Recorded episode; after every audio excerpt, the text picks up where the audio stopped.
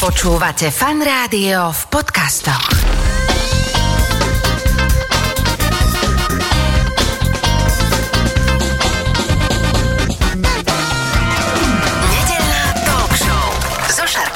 Počúvate fan rádio nedelnú talk show. Už v tejto chvíli sedí oproti mne štúdiu zaruškovaný môj dnešný host, eh, plastický chirurg Lukáš Šimko. Lukáš, ahoj, vitaj. Ďakujem pekne za pozvanie. Ja som si ťa zavolal práve kvôli tomu, že nie len teda toto je obdobie plastických chirurgií, keďže je zima a vôbec všeobecne tie plánované operácie sa dokážu tak lepšie hojiť a asi je to tak lepšie ako v lete, ako si mi povedal, ale vôbec, eh, aby sme trošku tak detabuizovali tú plastickú chirurgiu, lebo každý si predstavuje, že bol na plastike, to znamená, že má nové, jak to povie? Poprsie. Poprsie, tá, tak dobre, to by som ja tak vedel povedať. Alebo prípadne niečo na tvári sa tam robilo, ale to je veľmi široký odbor. Ale začnem, keďže som hodil takýto dlhý úvod, takou otázkou, že kedy vlastne vznikol tvoj odbor, plastická chirurgia? Plastická chirurgia je veľmi už stará špecializácia, ktorá sa ale tak nepomenovávala. Už vlastne to bolo zhruba 600 rokov pred Kristom, čiže veľmi dávno v Indii. Počkaj, už vtedy sa robili... Nie, Nie, okay. vtedy sa ešte s prsiami nič nerobilo. Tam išlo skôr o to, že v Indii bol trest eh, za napríklad krádež, eh, že sa odsekával nos, alebo špička nosa, aby ten človek bol poznačený doživotne a bol na prvý pohľad jasné, Okay. že je nejaký teda zlodej. Mhm. No a tí ľudia to chceli vyriešiť, aby teda neboli hneď takí spoznateľní a sa vtedy začala robiť rekonštrukcia nosa. Čiže boli normálne takí, že, že sa nosy robili, hej? Áno, že sa robila rekonštrukcia tej špičky nosa, aby to nebolo hneď jasné, že ste zlodej. No dobré, ale tak predpokladám 6 rokov pred Kristom, že to bolo na takej úrovni, že to muselo strašne byť vidieť, nie? Ako... Nemáme k tomu úplne presne obrazovú dokumentáciu, ale určite to musela byť relatívne dosť divoká medicína. Lebo teraz, dobu. keď si predstavíš ty, keby si mal uh, niekomu, ne, neviem, ako by sa to dalo urobiť, že by proste mal od, odseknutý nos a že by si mu ho dorábal, že to by asi nebolo ani easy, ani teraz, nie? Áno, je to relatívne komplikovaná chirurgia, ale tak v dnešnej dobe je to bežná prax, ktorú teda vieme bez problémov vykonať. Robí sa to ale samozrejme už s anestézou, ktorá vtedy nebola, takže Aha. muselo to byť nesmierne bolestivé vtedy. Ja som sa pred uh, pár mesiacmi rozprával uh, tu so stomatologom a bavili sme sa presne o rôznych typoch anestéz, aké existovali a to boli veľmi kuriózne veci, že ako sa teda tí ľudia omamovali, aby teda necítili tú bolesť pri tom všetkom. No a teda, takže India, Áno, to bolo veľmi dávno, ale potom bolo tak dlho, dlho nič a vlastne až také v nejakom eh, 18. storočí sa začal trošku profilovať taký ten náš odbor eh, tým, že bolo veľa vojen a boli nejaké aj defekty, ktoré bolo treba kryť a vlastne tam sa v Anglicku začali riešiť tieto problémy, ale taká reálne založenie odboru plastickej chirurgie je zhruba až 1950, čiže eh, tam to bolo už také, že sa to oddelilo od úrazových chirurgov uh-huh. a už to boli skôr ľudia, ktorí sa teda špecializovali na nejakú tú rekonštrukciu ľudského tela. No a tá rekonštrukcia tela môže byť za účelom funkcie a estetiky, hej? Čiže tam sú také dva smery. Áno, dá sa to plus minus tak rozdeliť. Treba si uvedomiť, že sú nejaké úrazy, ktoré zanechajú teda nejaký problém. Napríklad, keď je nejaká autonehoda, tak môže dojsť k tomu, že máte nejaký defekt, povedzme ošúchané o tú cestu a máte nejaký defekt predkolenia alebo niekde inde na tele a ten defekt treba zakryť, tak to potom my zvykneme riešiť.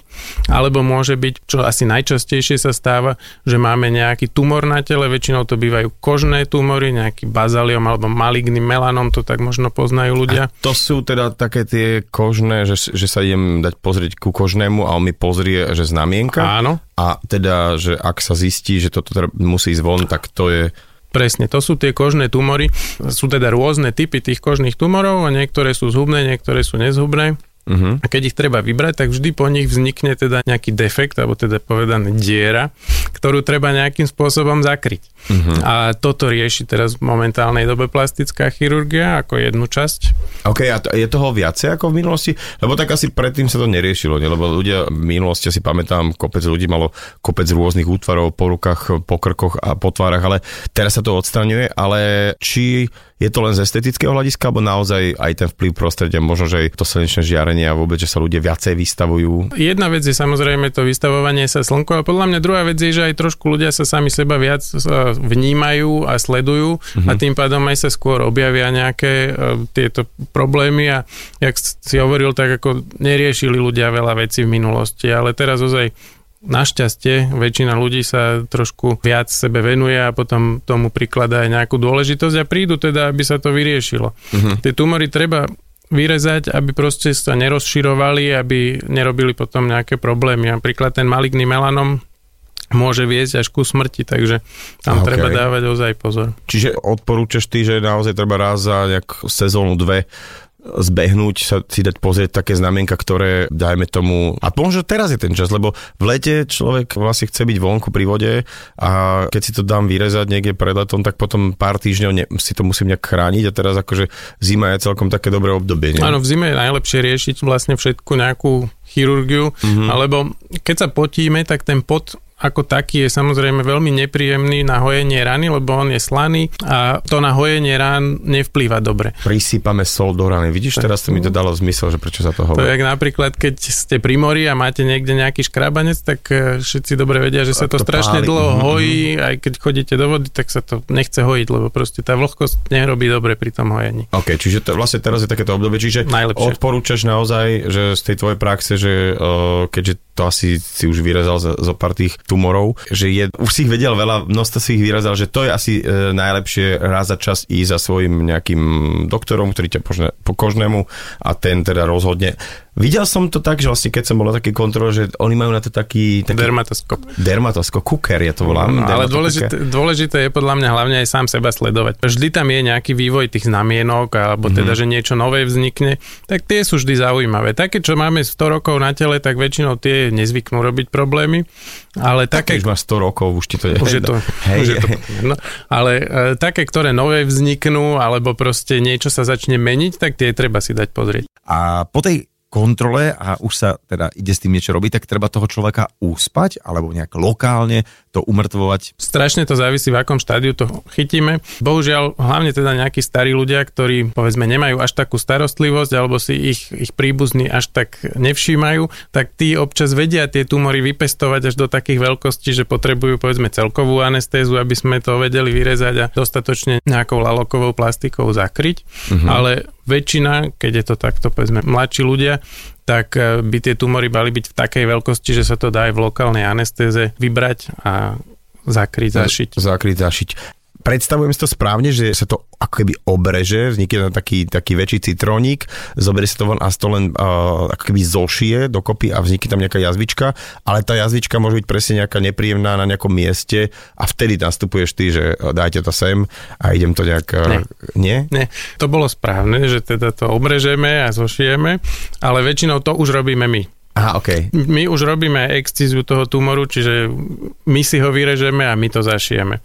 To, že dojde niekto s defektom, to je skôr zriedkavejšie, že niekde povedzme to vyreže niekto a nevie to zašiť mm-hmm. alebo má nejaký problém a pošle to potom, to je veľmi zriedkavé. OK, čiže už to robia asi ľudia, ktorí uh, Áno, že už robiť. proste keď dojde ten pacient uh, sa väčšinou ukázať ešte s tým tumorom, jak ho má, tak ho my potom uh-huh. riešime vlastne od začiatku do konca. OK, dobre, tak to sme pri to takej, tak, aby si... Dali sme si jednu disciplínu, ale tých Aha. disciplín bude asi viacej. Mňa zaujímalo to pre tým vysielaním, ako si mi spomínala tú mikrochirurgiu, respektíve plastiku ruky a tam si na mňa vysypal zo pár takých e, tiež uh, zahraničných výrazov. tak poďme postupne, že uh, naozaj uh, ten človek ako taký, ten human being je, je iný od tých zvierat práve tým, že dokáže fantasticky manuálne e, pracovať, že je zručný, do, doslova e, od slova ruka, že ano. má všetky také tie pre nás je tá opozícia dôležitá, sa to volá. To je to, že ten palec je oproti tým zvyšným prstom. To vlastne Aha. ostatné zvieratá nemajú a tým pádom oni s tým úchopom majú veľa väčší problém. Mm-hmm. Takže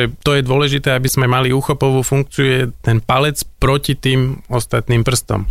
No a teda tým pádom aj, ale vôbec vieš, že máme takúto, že nejaký hodinár, alebo nejaký maliar, alebo chirurg, vieš, alebo muzikant a vôbec, čo, čo dokážeme s tými prstami robiť, ale potom aj možno aj tie hrubšie práce a že vieme medzi tým prepínať. Takže tá ruka je asi strašne, Veľmi strašne... verzatilná. Tak. A teda, že máme uh, tie ruky veľmi potrebné a oni sa tak nejakým spôsobom ľúbia kaziť a, a to je taká tá disciplína, ktorej sa venuješ a čo tam sú také najčastejšie veci?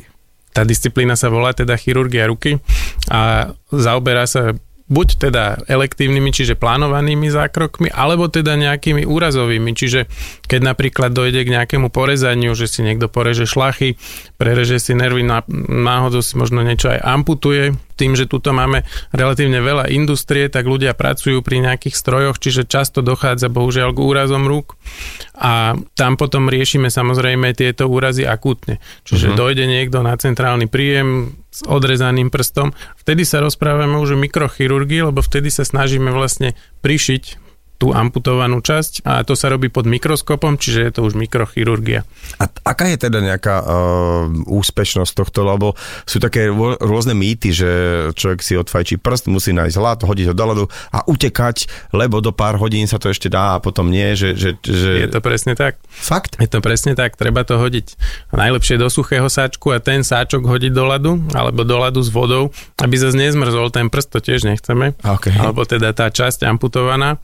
A vždy je to závislé aj od toho spôsobu úrazu. Keď napríklad je to nejaký cirkulár, ktorý má tie zuby a vytrhá tie tkaniva, tak to sa oveľa ťažšie replantuje, čiže našíva, ako keď povedzme si niekto odsekne sekerov nejakú časť tej ruky. OK. Keď je to čistý sek, tak sa nám oveľa ľahšie pracuje a oveľa lepšie je to celý Čiže ten keď si človek eh, rozhodne, že idem si amputovať prst, tak, Tak prosím ostrou vás, sekerou. Ostrou a ideálne aj čistou, hej, takže predtým si ju dobre vyčistíte, aby ste si tam niečo nezaniesli. No a je tam ešte nejaký ďalší faktor, ktorý je dôležitý pri e, záchrane? Samozrejme máme tam to časové okno, v ktorom by sme to mali stihnúť túto replantáciu urobiť, čiže keď sa jedná o nejaký prst, tak máme zhruba 6 hodín, ale to neznamená, že kým vy dojdete do nemocnice, ale to treba dojsť do nemocnice, treba urobiť predoperačné vyšetrenia, prichystať pacienta a vlastne tých 6 hodín by malo byť do toho momentu, kedy zase začne tá krv prúdiť do toho prsta, čiže my mm-hmm. musíme ešte našiť tie artérie a to chce všetko svoj čas.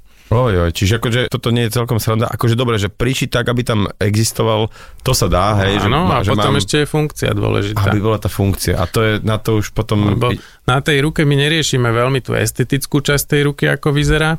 To napríklad v Japonsku majú strašne dôležité, oni tam riešia, že každý kúsok tej ruky by mal byť zachovaný, lebo to majú proste tak tradične, ale u nás skôr riešime to, aby tá ruka bola plne funkčná, aby sme mali nejaké ten ohyb prstov, aby proste tie prsty mali akú takú funkciu.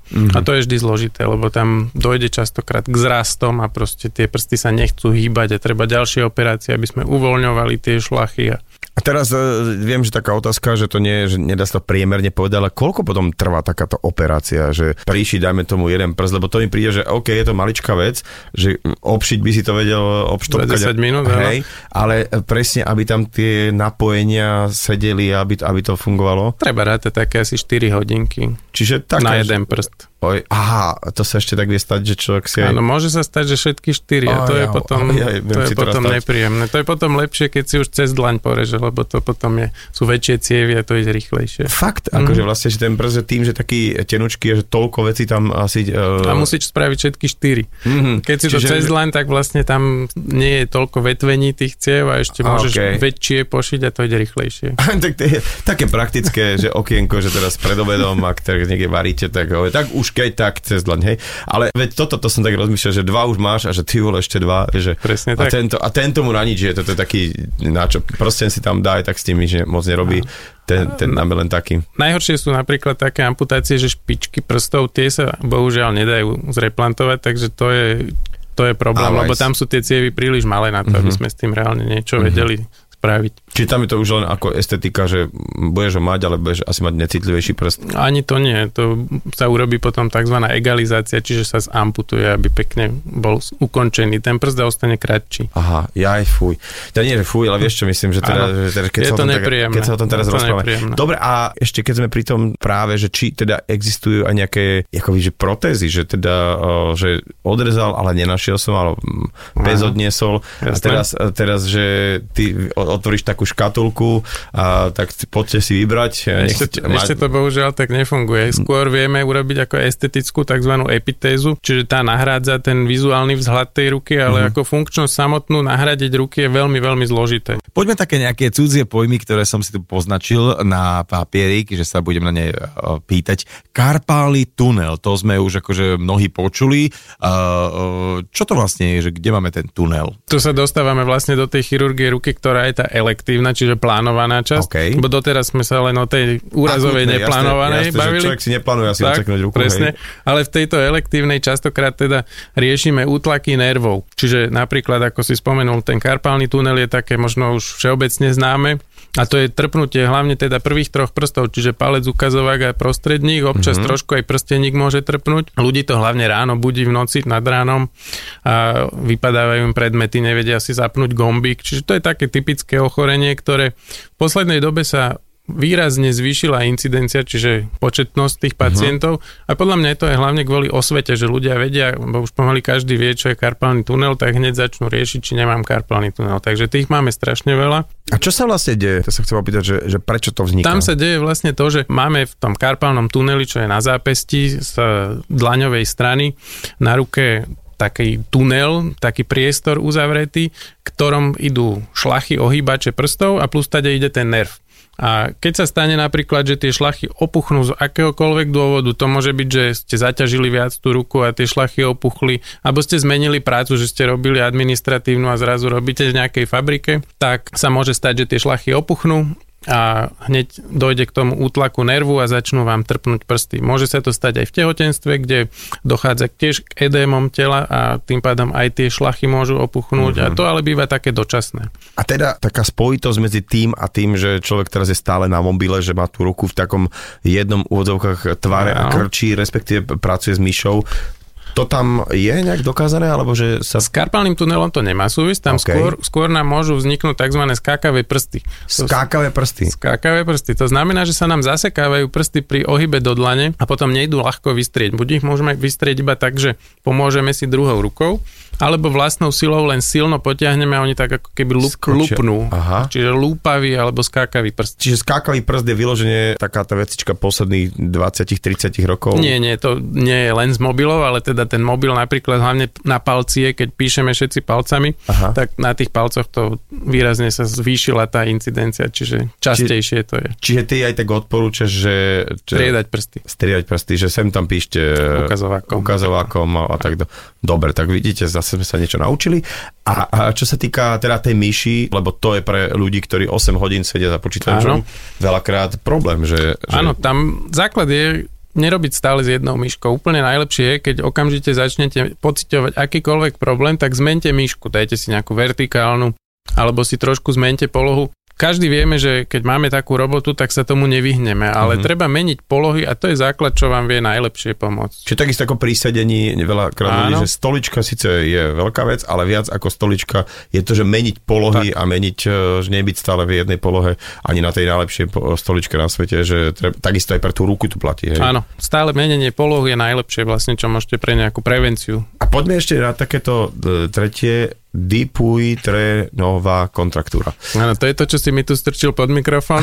Hej, takže to mám, dobre, no to vidíš aspoň niečo. Dipitrénová kontraktúra je vlastne dedičné ochorenie, to od, od vikingov sa to dedí, takže máš nejakú vikingskú krv Á, to, to, to som ja, to som celý ja. a dedí sa to, x krát je to tak, že obskoč môže to preskočiť nejakú generáciu, čiže nemusíš mať rodičov, ktorí to mali, ale môžeš mať starých rodičov, ktorí to mali a je to také sťahovanie prstov do dlane a nemá to nič spoločné so šlachami. Je to taká dlaňová výstelka, ktorá vyzerá asi tak, Ukážem na mikrofón. dobre? Áno, tak, ktorá vyzerá asi tak, e, jak keď odblaňuješ meso. Hm, Keď máš tú blanu na mese, tak takisto vyzerá tá blana v tej dlani, len mm-hmm. ona vie zhrubnúť a tým zhrubnutím potom ti ťahá tie prsty do toho ohnutia. A nič nevieš proti tomu urobiť, len že to niekedy, niekedy vyoperujeme, keď, ti, Aha, keď ti dobre, to dobre. bude vadiť. No, Prešli sme si ruky, a nejaké kožné tumory, poďme na nejakú inú disciplínu. Potom samozrejme ešte riešime napríklad rekonštrukciu prsníkov. Keď majú ženy rakovinu prsníka, tak buď sa robí nejaká parciálna mastektómia alebo kompletná mastektómia, čiže sa odstraňujú tie prsia iba čiastočne alebo kompletne. Môžu sa odstraňovať aj s kožou alebo bez kože, že sa ponechá koža a že len pod kožou sa vlastne odstráni tá žľaza. No a my potom riešime rekonštrukciu týchto prs, keďže pre ženy podľa mňa majú tie prsia strašne dôležitý význam pre svoje sebavedomie a preto sa snažíme to rekonštruovať do takého stavu, aké ich mali pred operáciou. Čiže toto je taká ďalšia kapitola v plastickej chirurgie a tam je veľmi veľa možností, ako môžeme riešiť tieto problémy a jedna teda sú nejaké silikónové implantáty a druhá možnosť sú nejaké lalokové plastiky. To znamená, že sa zoberie tkanivo z inakade na tele, väčšinou buď z brucha alebo z chrbta sa to prenesie na ten hrudník a tam sa vytvorí taký nový prsník. Uh-huh. No, keďže si plastický chirurg tejto téme a tejto časti tela sa určite vrátime aj v takom nejakom e, väčšom rozsahu, ale ešte... Áno, každý keď... si myslí, že nerobíme nič iné. Hej, hey, ale že keď si už hovoril o tom odstraňovaní alebo to prenášaní nejakej kože z časti tela, ktorá možno nie je taká viditeľná alebo čosi, uh, tam potom čo, čo nastane? Že tam zoberiem, neviem, zo zadku alebo z chrbta a tam dám čo? Áno, uh, väčšinou musíme brať také množstvo tej kože, ktorú vieme potom následne priamo zošiť napríklad. Aha, okay. Alebo použiť kožný transplantát, ktorý zoberieme z inokade z tela a tým sa prekrie ten defekt. Mm-hmm. Pri tých prsníkoch napríklad, keď berieme to tkanivo z brucha, tak to musia byť kandidátky, ktoré majú trošku kožný nadbytok na tom bruchu, ktoré by tak či onak mohli podstúpiť napríklad tzv. abdominoplastiku, čiže... Abdominoplastiku. Plastiku brucha. No, ja už som si prestal zapisovať, lebo toľko vecí si povedal. Čiže, aha, čiže aha, pra, plastika brucha, že chceme zmenšiť brucho, tak... Áno, tak využijeme to tkanivo, zoberieme to z toho brucha. Už keď a... sme vám zobrali, nechcete, že niekde to prišiť, hej? Tak a prišijeme to na ten prsník. Čiže tá pani má potom efekt dva v jednom. Príde no. o brucho, to znamená, že bude mať krajšiu kontúru brucha a ešte sa kontúru. teda aj ten prsník okay, zrekonštruuje.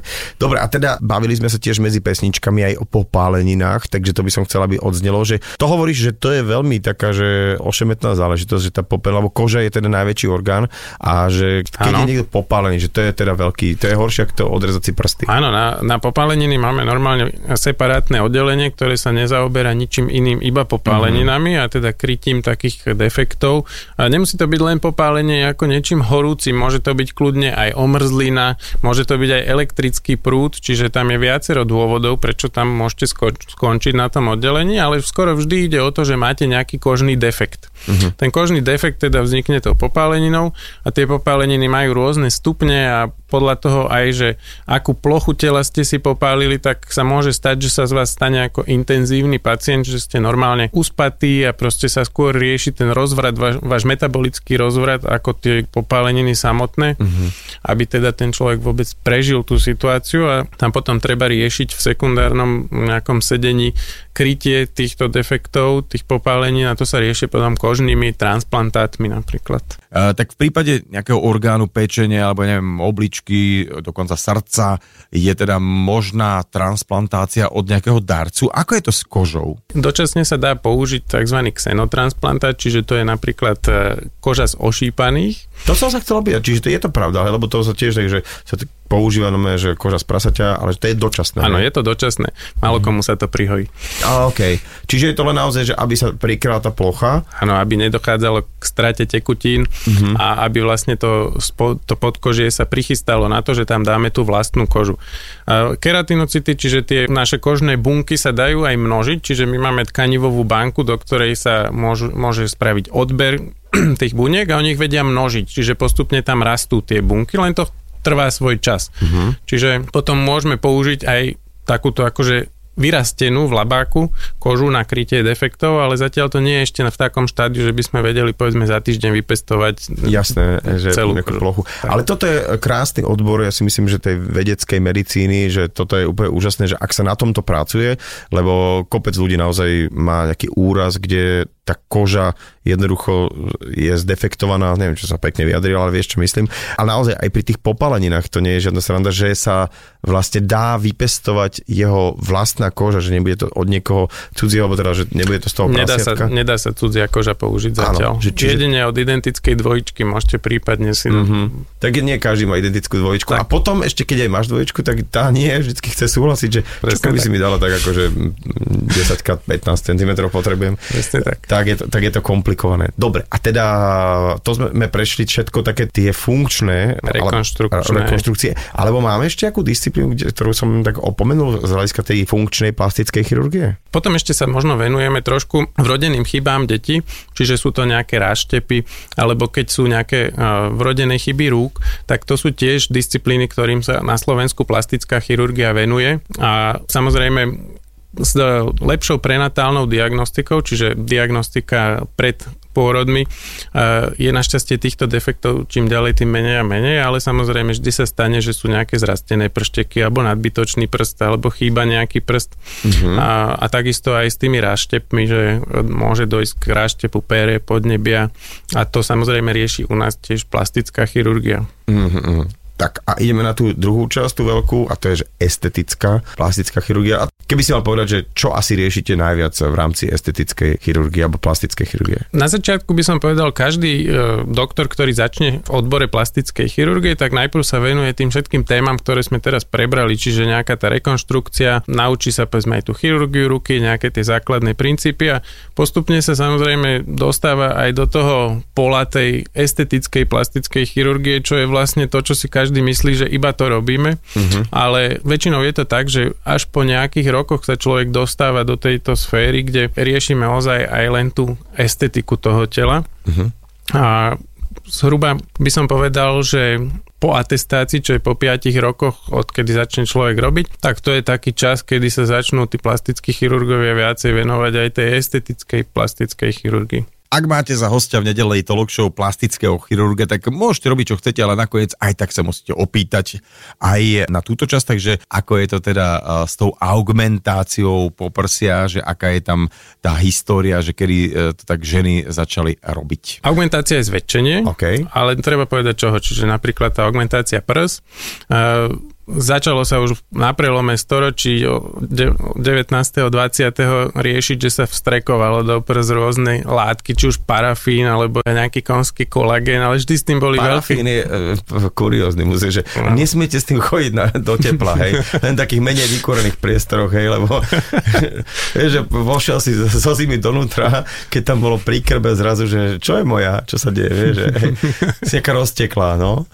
Takže s tým boli stále len nejaké problémy a vlastne reálne nejaká tá augmentácia prsníkov začala fungovať, až keď sa vymysleli silikónové implantáty, čo bolo v roku 1960 zhruba. Uh-huh. Tam bol taký plastický chirurg v 50 rokoch, Ivo Pitangi, on je z Brazílie a on vlastne ako keby založil plastickú chirurgiu z tej estetickej časti. On napríklad zaviedol, ako sa robí abdominoplastika, čiže tá brušná plastika.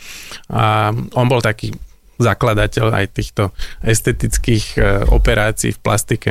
A Následne potom došlo samozrejme k vývoju tých silikónových implantátov a stále sú lepšie a lepšie. Kedysi podľa mňa je taký mýtus, ďalší mýtus, že implantáty bolo treba meniť po nejakých rokoch. Ako gumy na aute, že proste to je jazdené, tak Áno. to v dnešnej, v dnešnej dobe našťastie už tie implantáty majú takú kvalitu, že plus minus hovoríme, že a, treba ich vymeniť, ak dojde k nejakému problému, že niečo sa začne diať, niečo sa začne meniť, tak vtedy to treba kontrolovať a prípadne vymeniť. Mhm. Ale inak je to už teraz ako keby lifetime, hej, že ak sa to dobre urobí, Áno, tak, OK. to, tak by to mohlo vydržať doživotne. Samozrejme, veľa žien potom si zvykne na nejaký ten estetický pohľad na seba a keď starneme, tak samozrejme dochádza k zmenám, gravitácia ťahá, OK. tak eh, potom väč- Newton proste zaklope na dvere.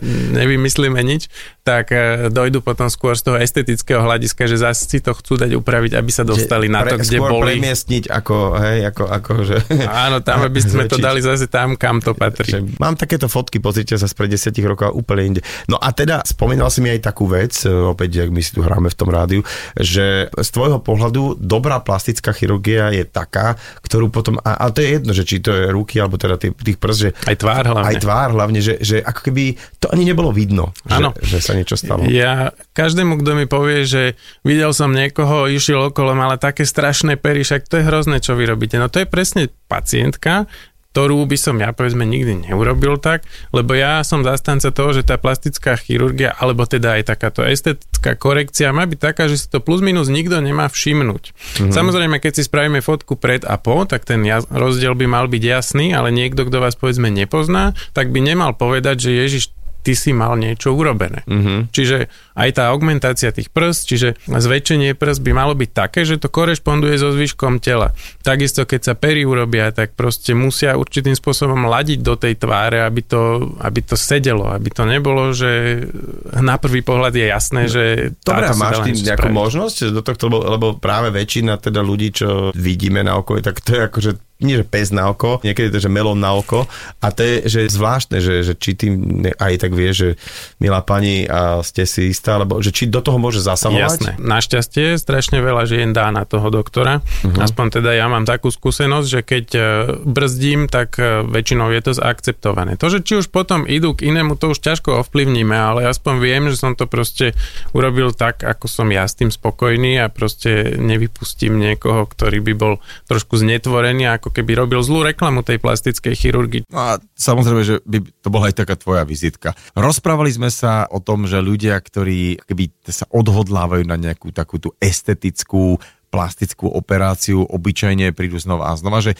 je to niečo ako tetovačka, že na tou prvou tak trošku rozmýšľaš a potom už e, si dáš jedno a už chceš viacej? Je to určite aj trošku taká, nie závislosť, ale skôr si človek na seba zvykne tak, ako vyzerá a už sa nevníma tak, že je iný Aha. a tlačí to potom ešte ďalej a ďalej, ale na to podľa mňa sme my, plastickí chirurgovia, ktorí by sme mali vedieť tú hranicu určitým spôsobom stanoviť a povedať tým pacientkám, že stačí, alebo počkajme, nech to vyprchá, môžeme zase začať niečo, aby sme ich neznetvorili.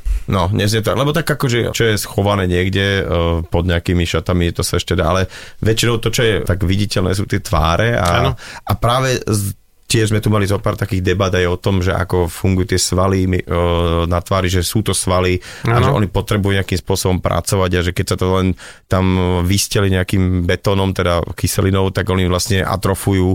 Takže keď, keď je toho moc, tak potom to stále tam, častejšie. Ale... Tam kyselina ani až tak nevplýva na tie svaly, tam sa jedná o botulinum toxín, čiže to je vlastne botox, čo všetci poznáme a ten ovplyvňuje aktivitu svalov uh-huh. a vie vlastne nám zredukovať aktivitu svalov na tvári tváre, ale takisto sa dá aplikovať na taký spôsob, aby tie svaly mali zachovanú akú takú funkciu, čiže nejaká tá mimika aby stále ostala, ale aby napríklad nevytvárali hlboké vrázky. Čiže mm-hmm. uh, ja sa napríklad budem vedieť normálne ďalej mračiť, aj dvíhať obočie, ale nebude to až tak, že mi to bude robiť tie vrázky, ktoré mi to robilo predtým. Čiže mm. tam tiež treba veľmi dobre vedieť stanoviť tú hranicu, že koľko, ako často a nepreháňať to, lebo x krát tí pacienti radi, hovorí sa tomu, že doktor shopping, že idú k jednému, potom o mesiac k druhému, o mesiac k tretiemu a tým pádom ten doktor nemá žiadnu kontinuitu, nevie si sledovať tých pacientov, mm-hmm. čiže a teraz, keď si to povedal, že doktor, že ja som vždy mal pocit, že predsa to len nejaká uh, cudzia dosť teda, uh, keď ideš po tom celom, čo všetko to je a ako to funguje s tým telom, že, uh, že mal by to robiť asi teda fakt, že doktor, doktor, ale mám pocit, že dnes je to taká, že uh, u kozmetičky, pomaly u nechtárky, že a ešte tu to opichni a že je to ano. lacnejšie ako nejaké kliniky, že, že ako potom sa vy na to pozeráte, teda nemyslím z hľadiska konkurencie, ale z hľadiska toho, že tam sa môže šeličo udiať, že? Áno, bohužiaľ v dobe internetu si vie každý objednať uh, pomaly čokoľvek tým pádom tá dostupnosť týchto výplňových látok, pomaly botoxu, je taká, že sa vie k tomu dostať takmer kdokoľvek a bohužiaľ musím povedať, sa do toho ozaj púšťajú aj ľudia, ktorí nemajú dostatočné vzdelanie, čo sa anatómie týka, aj čo sa týka potom už školenia k tým jednotlivým produktom. A potom nám chodia x krát komplikácie, či už infekcie, alebo sú to napríklad také hrčkovaté pery alebo hrčkovaté líca, rôzne abscesy, čo potom musíme riešiť my, lebo už potom ten dotyčný dojde k doktorovi, lebo mm. už zistil, že teda treba to riešiť radšej u doktora tieto veci. Svojho ako... času bola taká normálne taká televízna show, sa to volalo doslova, že pokazené plastické operácie, to bolo z Ameriky a tam si čumel na to, ale vieš, že tam bolo uh, srandovné, že už tí doktori vyzerali tak, jak taký Kenny, akože vieš, taká úplne, že taký nejaký android a teda čo k ním chodilo, tak to už boli teda naozaj také, že, že mimozemšťania uh, rôzne vyzerajúci. Však kolegov poznám a na kongresoch sme sa videli párkrát a samozrejme tam, že aby počkaj, to bolo zaujímavé. televízni stars sú chodia na tie kongresy, hej? Áno, jasné, jasné. Hej, hej. A oni samozrejme vždy povedia, že to sú vyslovene extrémne vybratí, vykastovaní a ľudia, aby tá show bola zaujímavá. Mm-hmm. A vždy sa nájde samozrejme nejaká e, extrémnosť, čo sa, čo sa dá odprezentovať a tí ľudia sa radi aj ukážu samozrejme, lebo väčšinou sú to také osobnosti. Hovorili sme o tom, že na kongresoch sa stretávate z celého sveta, teda plastickí chirurgovia a že pomerne uh, sú tie kongresy často je to asi celkom dynamické odvetvie. Veľmi dynamické. Kongresy sú vlastne pomaly, by som povedal, na mesačnej báze kdekoľvek na svete, ale samozrejme potom sú také každý rok uh, také väčšie, ktoré sú pravidelne a plus minus by som povedal, že tak v takom cykle každých dvoch rokov sa tam dozvie človek niečo ozaj radikálne iné ako predtým. No a teraz uh, sa tu bavíme a jak sa človek rozpráva, tak vždy má nejaký taký obraz, takú bublinu v hlave a, a ako by sme sa bavili iba o ženách, ale v posledných desiatich minútach, ale ako to je s chlapmi, že teda, že či aj chlapi chodia na rôzne... Uh, Čím ďalej, tým viac. Hej? Určite, tam, tam, tam sa stratila taká bariéra, ktorá bola kedysi podľa mňa. Dobre, a teraz čím, tak sa teda nebavíme o tej funkčnej, mm. ale o nejakej takej tej estetickej veci, že čo teraz fíči u mužov mužov. Väčšinou je to nejaký anti-aging, čiže chcú zastaviť starnutie, aby povedzme nevyzerali príliš prísno, čiže riešime nejaké vrázky, alebo dojdu aj napríklad, že majú hyperhydrozu, čiže majú nadmerné Hyper. pot, hyperhydróza. Okay. Nadmerné potenie napríklad, že sa príliš potia pod pazuchami, tak aj to sa dá riešiť napríklad botulínom toxinom, že sa zastaví to potenie. OK, a však to je prirodzené. To je veľmi, veľmi je to Ako fajn. prirodzené je potiť sa, či, ale, či... Je to prirodzené, ale niekto má až také hy, hyper je, že nad, nad áno, čiže áno, to je také nadmerné potenie, že ozaj niekto sa potí, aj sedí len normálne v chladnej miestnosti, aj spotený. A, okay. Takže vieme tomuto pomôcť, aby nemal ten diskomfort, že to hneď je to, má že povedzme... keď človek e, tým e, neprechádza, tak nevie si nejak predstaviť, že, že to môže byť naozaj taký vážny diskomfort. Uh-huh. Dobre, a e, prepáč, ja som to slovo si zap, zapísal a teraz neviem ho nájsť, lebo hlas slov som si už teraz nezapísal, a, že dokonca, že muži si dávajú... Ginekomastia. Gine, ako? Že majú ginekomastiu, to si myslím. No, to, to, to. A to, to, to mi prosím ťa povedz, lebo to bolo pre mňa celkom taká nová informácia. Ginekomastia je, že muži majú prsia e, s tým, že x krát je to povedzme takí, ktorí veľa cvičili a sa hovorí, že sypali a okay. prípadne používali nejaké hormonálne preparáty a potom prestanú, tak dojde k tomu, že vlastne si vytvoria ako keby také mužské prsia, no a tie potom treba odstrániť, aby Či to teda nevyzeralo smiešne. vyzerajú, že majú prsia, hej? Áno, že majú prsia, ale môže to, to je jedna vec, samozrejme toto cvičenie a s tým, ale druhá kategória je potom, že ozaj niekto má predispozíciu na to a väčšinou to teda je nepríjemné, veľmi psychologicky pre tých chalanov, že majú prsia, takže to riešime, aby teda nevytrčali z masy. Okay. Tam sa urobí redukcia, tej, zmenšia sa tie, tie prsia, aby to vyzeralo normálne, jak chlapské prsia.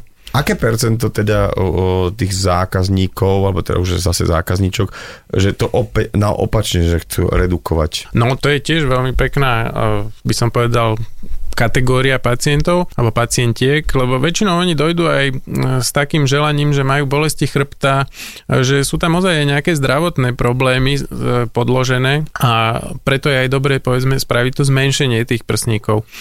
A druhá vec je, že môžu ich mať napríklad len ovisnuté, že sú nižšie ako by chceli mať a vtedy sa neurobi, že redukcia, že zmenšenie, ale vtedy sa urobí iba také, že nadvihnutie, čiže mm-hmm. mastopexia. Raz som kde si čítal, teda dokonca neviem, či som nevidel taký krátky dokument, že nielen teda umelé prsia, ale robia sa aj umelé zadky a uh, to už ide aj sem k nám do Európy? Áno, on to z Brazílie došiel ten trend a myslím si, že Kim Kardashianka to tak začala ako keby viac propagovať, tá veľkosť toho zadku, že je taký moderný momentálne, takže e, implantáty do zadku tiež e, začínajú, ale každý sa z plastických chirurgov tomu trochu chce vyhnúť, lebo e, keď sa dávajú implantáty do prsníkov, tak na prstiach sa nesedí, čiže tie implantáty väčšinou nie. Väčšinou nie. Sem tam. Čiže tie prsia väčšinou nie sú vystavené takému tomu tlaku vlastnej váhy, mm-hmm. kdežto na tých zadkových implantátoch skoro každý sedí celý deň pomaly, takže tie implantáty sú vystavené non-stop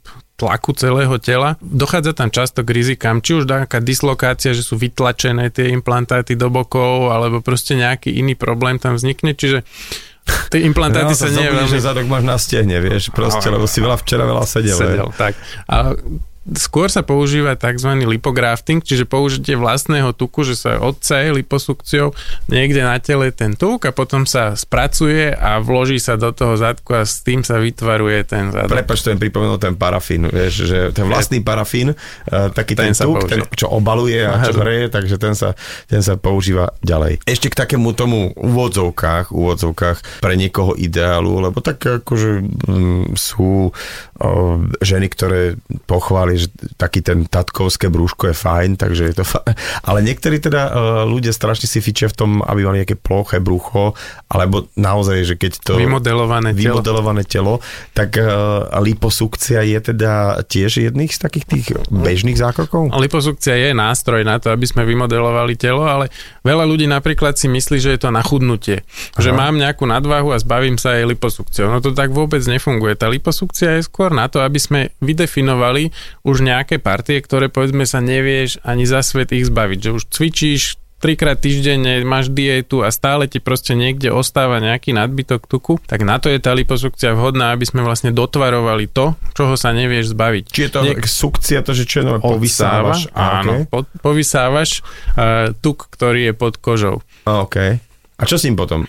Vyhodí sa. Vyhodí sa, hej, čiže len tak, lebo si hovoril, že niekedy sa to presúva Áno, do iných to častí tela. To je druhá možnosť, kde sa môže použiť ten lipografting, kde vlastne využijeme ten tuk niekde. Nechcete a... to niekam, a keď to tu už máme, máme to dve kilaka, že, že čo by sme vám tak ako zväčšili, hej. Napríklad do tých prst sa to dá dať. Ja som si tu poznačil ešte takú poznámočku, že korekcia viečok, ale teda nie z estetickej stránky, ale že naozaj môže niekto kvôli viečkam, že zle vidieť, je to možné? Áno, je tam určite tzv.